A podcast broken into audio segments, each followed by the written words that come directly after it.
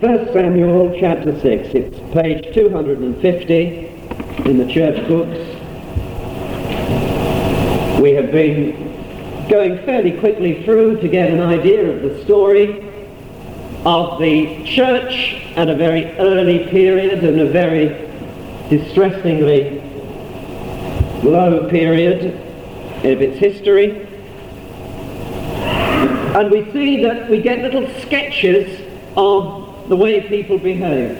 Uh, they're little snapshots of people reacting in different ways. We've seen, of course, the godly people.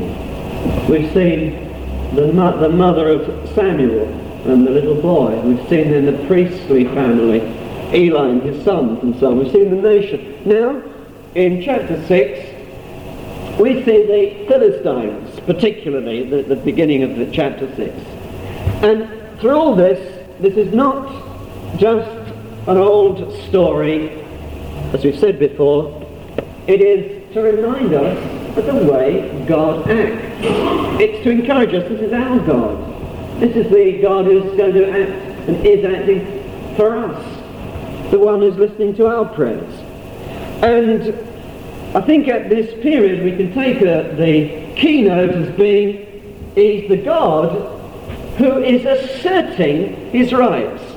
Now, in those days, just as today, God was being treated as a nuisance, someone who had to keep out of other people's business and uh, to be pushed on one side. And the Jews, they'd bring him out when they felt they, they needed him, but the rest of the time he had to mind his own business. That was the way that they were treating him, and the way people treat him today. And I mention the word God, but they don't want this God. And what he does is he comes in and, say, and in so many words in his acts he says, but I'm God. Now listen to me. You're not going to have it your own way. Those who rebel and those who try and assert their own way and get God out of the way and put him in the dustbin, they find out that he's really there. He asserts himself, not in the way that necessarily we expect. It, it's full of surprises. But he asserts himself and he asserts it in such a way that people have to admit that he is the way the Bible says he is. God asserts himself. You can't see him.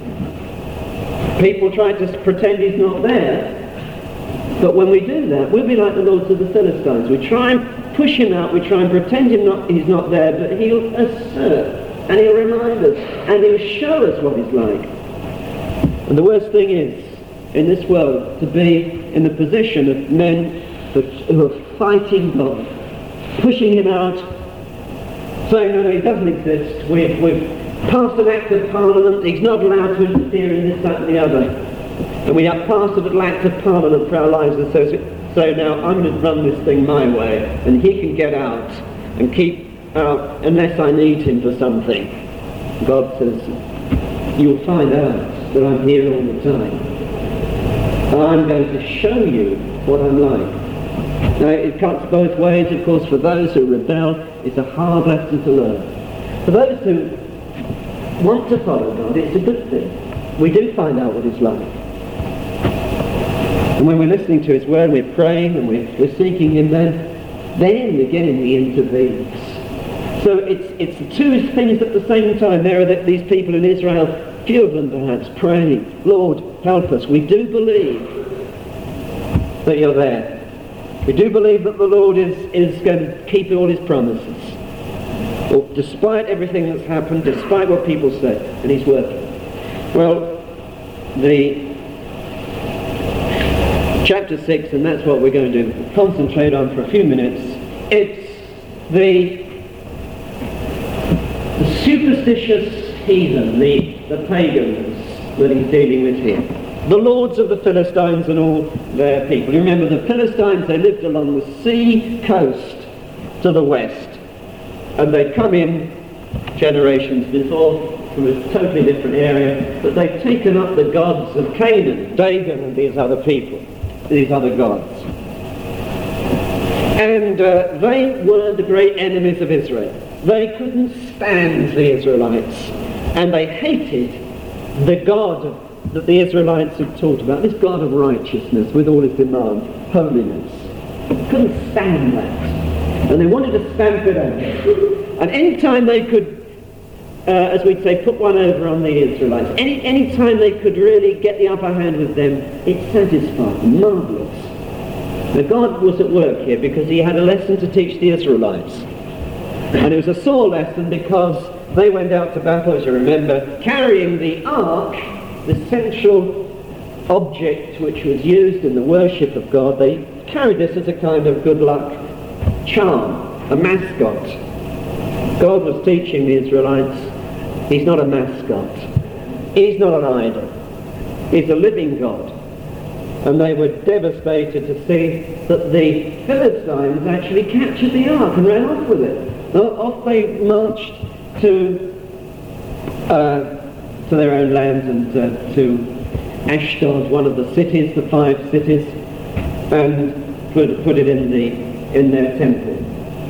Well, that was the one side. But now God's not finished with the Philistines. They think they have, they've won. They've proved that this, this sublime God, this holy, living, almighty, all-powerful God who just demands attention from everybody, that he doesn't exist. You see, we've beaten him. We've got this ark, we've put it in the, in the temple like a trophy in a museum, and that proves our modern, up-to-date religion, our philosophy is right. You see, there's always this desire. Let's get rid of old-fashioned Bible religion with its emphasis upon the need to be changed inside and all that. Oh, we don't want to hear that. Let's have a, an enlightened, scientific view.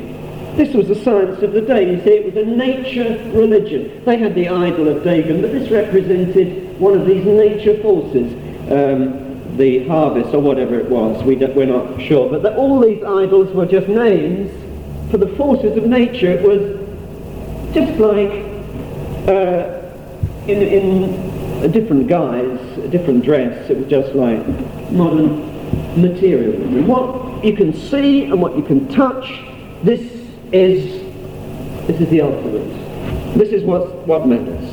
Let's get rid of this idea of the transcendent God. And that's what the work they had done.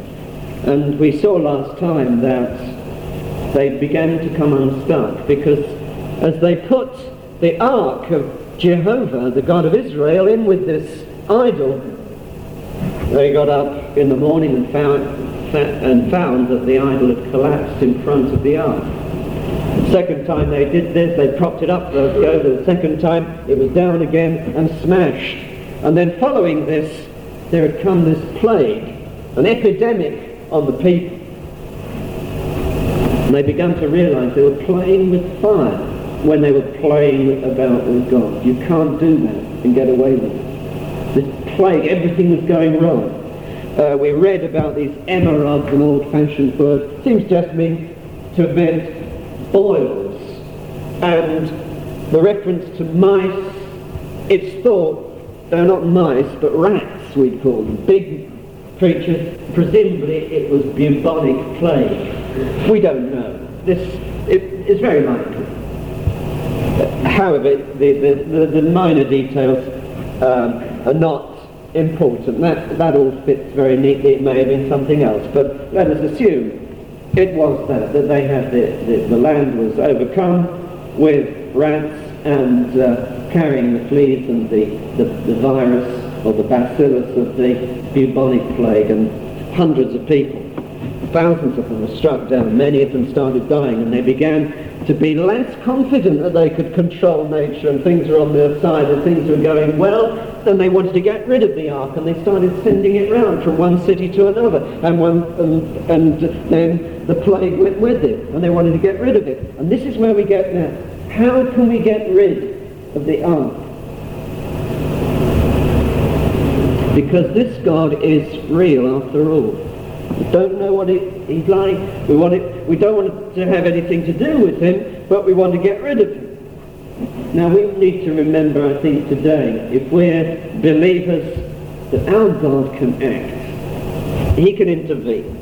We tend to think that when the church gets low and we're in trouble and we can't seem to make any impact upon the world around, oh dear, you know, what do we do? And then we start thinking, well, we need some new techniques. No, no.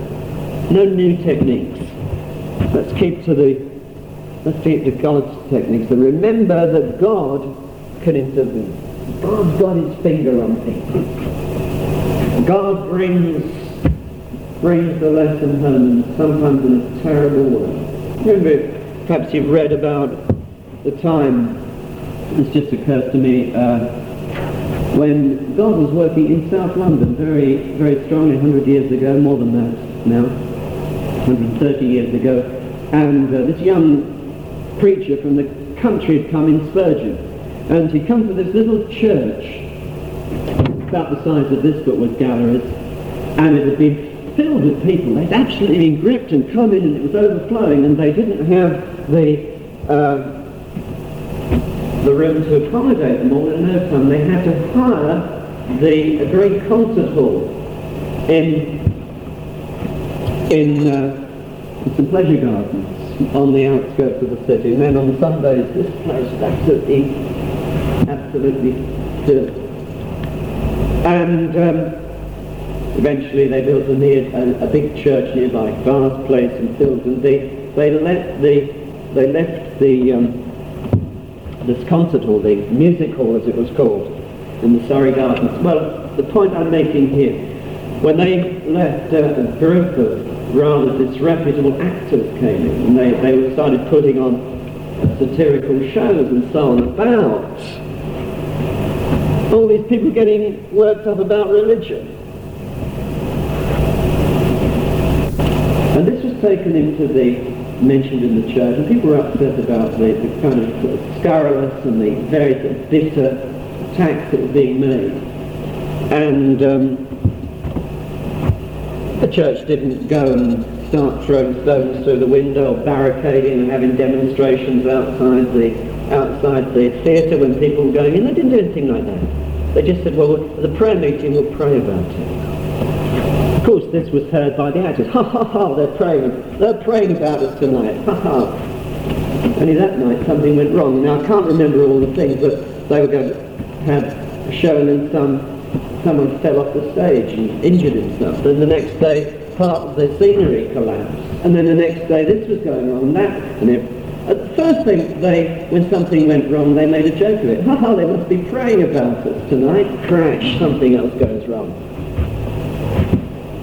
And this became terribly racket. Oh dear, they're praying about us again because something else is going wrong. God, in, in his providence, the way things are working, was reminding those people. They're not playing around with a few or a few hundred ordinary people. They're trifling with the God who is, who is in control of the universe. The living God in whose hands we are. And these men are, are trifling, and they had done. But now they're filled with a fear, and they want more and more to get rid of the ark. The ark of the Lord was in the country of the Philistines seven months, and the Philistines called for the priests and the diviners, saying, What shall we do to the ark of the Lord, Jehovah? Tell us wherewith we shall send it to his place. How can we get rid of it? You see, they're, they're not. They're, they're becoming aware that there is something real behind the name of God, but they're not trying to find him. They're trying to get rid of it. It's a kind of fear, but no faith, no trust. When we wake up to God, what we need to do is to find him. These men are doing the opposite. How can we get rid of him? Yes, there is something more than the nature worship and so on that we're admitting, but let's get rid of it. Too big for us. It's frightening. It's disturbing. Let's get rid of it. People are doing that all the time. People are doing it. You're passing in the street all the time. They know that God is alive and real, but they're saying, oh, let's forget about it. Don't talk to me about religion. I don't want to know. I want to get I want some peace and quiet. Now let's just forget it. What's on the box? Let's switch on and forget about it. That's what they were doing. So we see that these are modern people. You see, it's so up to date. The Philistines, verse 2, called for the priests and the diviners. The priests, well, of course, they're not the, they're not calling for the, the men who are set up by the Lord to teach the people and to lead the worship. No, this is the, they're going back to the, uh, the practitioners of the mumbo jumbo, the magic, and the, the spells and so on in the temple at Ekron and Ashdod and so on. They're just going back to that. But more than that, you see, it says for the diviners. Now what is a diviner? Well, to divine something is to tell fortunes. They're the fortune tellers. To, it, it, comes from the, the word of the way of reading, the word that means to read the way things fall. If you um, have a cup of tea and drink the tea, and then somebody comes in now the way that the tea leaves has fallen. Ah, well, I showed you whether you're going to uh, whether you're going to get married next next year or not. You see that they can read the tea leaves, or they can they can tell you the way things are falling out. Fortune tellers, the way the stars are falling out to predict the way that you're going to um, get on for the next year. Astrology, magic, spiritualism, these are the, the, the things which these men were um, supposedly expert in. It's back away from God to dealing with things that you can you can touch and see. Oh well, you know, we've got to have guidance. We've got to know what's right. Well, we're going to the way things are falling out. Now, you know, if um, if you see a black cat, well, that means something or other. Something physical, back to nature worshipping nature. Now sometimes it's called science, sometimes it's called uh, fortune telling. They see that the, the physical things, these are the things that really matter, the powers of the universe, the physical things around us, and these are controlling, and these are the things that matter. Now that's, that's as old as creation. It's as old as the human race. And yet, you to open any magazine today. And it's got the same thing. People are turning to the diviners. Gypsy so-and-so gives you what the stars say about your love life this week. And every woman's magazine practically has got this rubbish in it. You can even dial a number for British Telecom and you get the diviners on the other end. It's where, where people just don't want to know God, they immediately fall into this kind of beggarly rubbish. Even people who are educated and they, they, they think they can discuss nuclear physics and, and all the rest of it, and yet when they reject God, they're back in exactly the same place as the most ignorant savage in the jungles of Brazil. And that's where our people are today. This is where our nation is. They're back in the jungle, running around in, in, in skins and war paint uh, spiritually. What the Bible calls the beggarly rudiments. If you neglect the living God, you're back grubbing around in the dirt. The beg, weak and beggarly rudiments. Here they are. Oh well, now you see, but they don't they don't call it that divine. Now these are the real chaps, feltos. You see, they can tell you about the vibrations and what's the, the good the good day to do this, and they they've got this great secret knowledge. It's all dressed up in words and it's the same rubbish underneath. Let's get the experts. Let's call in the men that really know. Of course they don't know. What's the answer? How do you deal with the living God? This is the God. He can send a plague in a certain area of the land, but this is, this is the God who's going to call the whole earth to judgment. He's going to wrap the whole earth up, the whole way that the world and the universe is acting, he's going to bring it to a close, he's going to wrap it up, and he's going to get everyone living in debt who has ever lived before his throne to judgment. Now, what are these diviners going to say about that? They've got nothing to say.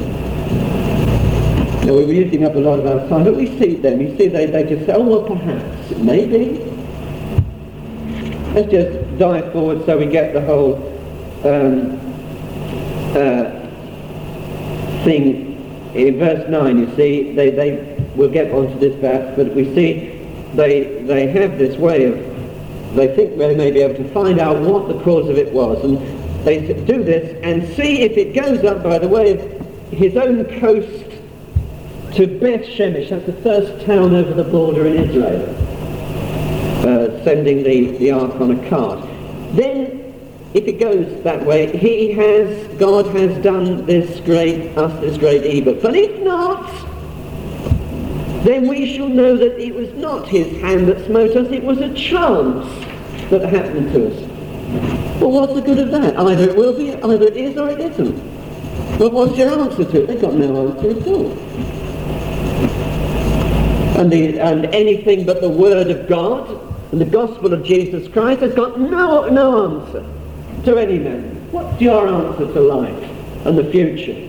When we fall into the hands of God and we stand before his judgment, what's your answer? What answer has anyone got except the answer that God himself gives? These are just like so many of the so-called experts, theologians, ministers, so-called ministers today. Oh, well, perhaps, perhaps not. Make your own mind up. They've got no answer. Well, they better find out one pretty quickly because we're soon out of this world and we're soon called to the judgment. Now, now oh, we'll listen to the experts. Well, we'll tell you what you ought to do.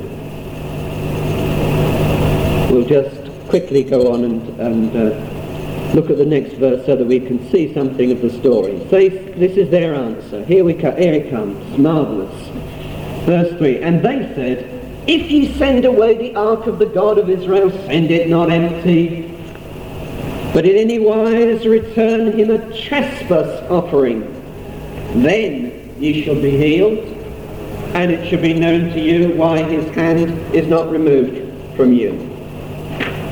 What do they say? Well, he said, they say, well, you better not, you better get rid of it. They better not send it off on its own because you've got to offer something. Now, this trespass offering, of course it would be something that was known in Israel.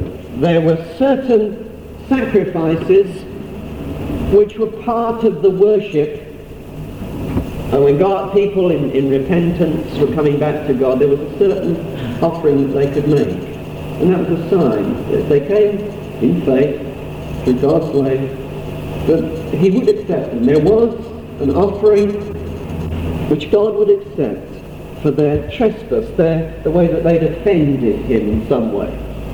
Now, so up to a point, the diviners are right. They say, now, you see, well, they say you may perhaps have offended Jehovah. You've done something wrong. He's offended. Now, so don't just send the ark back uh, you better send him a present, uh, a trespass offering with it. Put that with it, so that it won't be sent back empty, and uh, that'll, that'll smooth things over. Uh, you'll be healed, and you'll know exactly what you've done wrong. They don't seem to know what they had done wrong. They didn't profess to know. So verse 4, they say, what shall be the trespass offering which we shall return to him? So the diviners and the priests answered, Five golden emerods and five golden mice, according to the number of the lords of the Philistines, for one lord, one plague was on you all and on your lord. They said, now this is what you need to do. You need to make jewels out of gold representing the uh, disease that was sent upon you and one for every one of the, uh, the states, city-states making up the Philistine Federation. There were five, five city-states in the Federation, so that uh, got to make five little models in gold of the boils that the people were suffering from, and five little models of, well, perhaps it was meant to be rats, rats, or mice put them in the box. And that will put things right. You see, you'll be healed then. That'll be okay. Should we think, we think we're pretty sure that that will be the right thing to do. What are they doing? Well, this again is so modern. They're fobbing God off. Well, what we always do is we make these little gold things. You see, it's a votive offering. You go to any of these shrines, and what do you find? Votive offering. There's the, the Madonna, what it is, ever it is. Oh, well, it offered a prayer to make my ear better, so you have a little golden ear or something. It may not be gold, it may be just made out of plastic or something. The votive offering, it's basic to pagan religion. Let's just um, try this with God. You see, make this as a, a, a trespass offering, a little thing, a little present. Well, it's gold. It costs quite a few pounds to make these things, five, five each. Well, quite a, you know, quite a bit was involved in that. That'd be the trespass offering, and that'll put us right. He said that, that's just what people do today. Let's fob God off. I think, I think God isn't right, isn't pleased with me. I think I'm not right with God. What can I do? Well, I'll give him a little something. I'll put, I'll put a fiver in the collection this week. Now that, that really is going to be uh, generous. I'm going to, I'm going to say a little prayer. I think I'll do it. I remember hearing poor old lady today. She, she'd been sent a little, a little um, booklet really for children.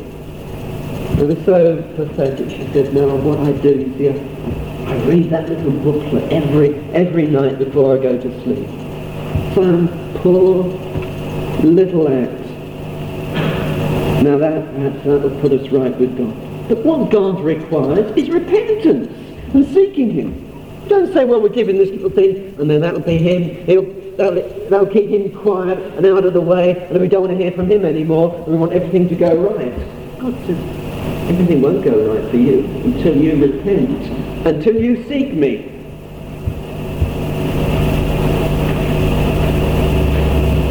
God wants is not more ceremonies, more little gold trinkets, more statues and this, that and the other. All these things we can go on forever, making up little things that are supposed to be religious and pleasing God, acts, special days, special ceremonies, all the rest of it.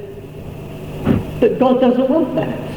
In fact, it's an offence to him because he says, what I want is repentance. I want your heart. I want you to seek me, to listen to what I'm saying. And wherever you see we're really dodging the issue, we get onto this. It's formality. It's going through a form, going through a show. That's what they were doing. They were just going through a show. And that's what millions of people are doing. And they think they're being religious. They think they're being Christian. And they're not. God says, seek me with all your heart. Thou shalt love the Lord thy God with all thy heart and mind and soul and strength. Beware formality. You see, it, it's in, it, it just comes out naturally. It's just part of our nature to be formal. A guilt offering. What is the guilt offering? You see, there very often, I think you'll agree, no, people get it half right. They say you, we think you've done it, you've done something wrong, and you've offended this Jehovah, and he's there. Well, you better send a guilt offering. Right. I will make it five little golden mites. Rubbish. He needs a guilt offering. You've got to have something to bring before God because of your sin, but making some little trinkets out of gold or anything that you can do, there's nothing that you can do. You've got to have the great offering. What's the great offering? Well, it's the offering that God himself has provided. That's what he is revealed in history. Now we'll have to draw to a close now and leave the rest of the story, but that's what is revealed to us. We know who the offering is. It's the Son of God himself the Lord Jesus Christ who came into the world and became man. And what did he do? He came to make himself an offering for sin. And the irony of this world is people are saying, well, I, I don't want to get too involved in this business about repentance and faith in Christ. Lord. I have a bit of religion, just to make things go well, to oil the wheels, to make things smooth. I'll have a bit of religion. I'll, I'll be willing to help and put a few uh, bit of money in the collection and this sort of thing. What's the good of that when you're neglecting the very Son of God who says, come to me and be healed? This is that we've got to have the perfect offering to offer to God for all our sins. And there's only one, that's, that's Christ Jesus. Now, I've taken up a long, long time really, and we haven't got very far, but let's just leave it here. Now, where is your trespass offering? Where is your personal one? Or mine, for that matter? Where is it? We've got to have the perfect, perfect offering. And there, is that, ironically, it's not something that we can make. We can't. You see, if we try to give anything else, it's just trash. They were treating Jehovah like another idol. Oh, we'll just put a thing, golden things in a box in front of Bill right for Dagon. Any of these, Dagon would be quite happy because he doesn't exist. And we can do this. We can just offer God trash and treat him like an idol. But his, his view of us and of our need is penetrating. He sees into our hearts and our lives. He sees what's wrong with us. And he demands that that should be covered over. Now, there's only one thing. If we cover our trespasses and sins from his sight, it is the blood of Jesus Christ. And we have to get take refuge under that. And we come to God and say, Lord, I'm coming in Christ. I'm holding on to that promise in Christ. And I want you to accept me in him. When we, we come in that way, God, we have the assurance of God's word that he does accept us. Well, may he bless to us these thoughts from his word. Let us pray. O oh Lord, our gracious God, we thank thee for the way that thou hast provided an offering for sin.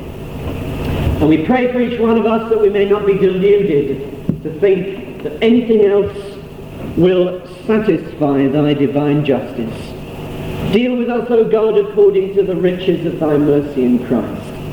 And deliver us, O God, from the delusions of the natural heart. Save us, O God, from formality, a mere show, which looks good to men, but is empty before God. O Lord our God, help us, we pray, and draw near and bless us, and free us from every plague that would destroy us. For Jesus' sake, Amen.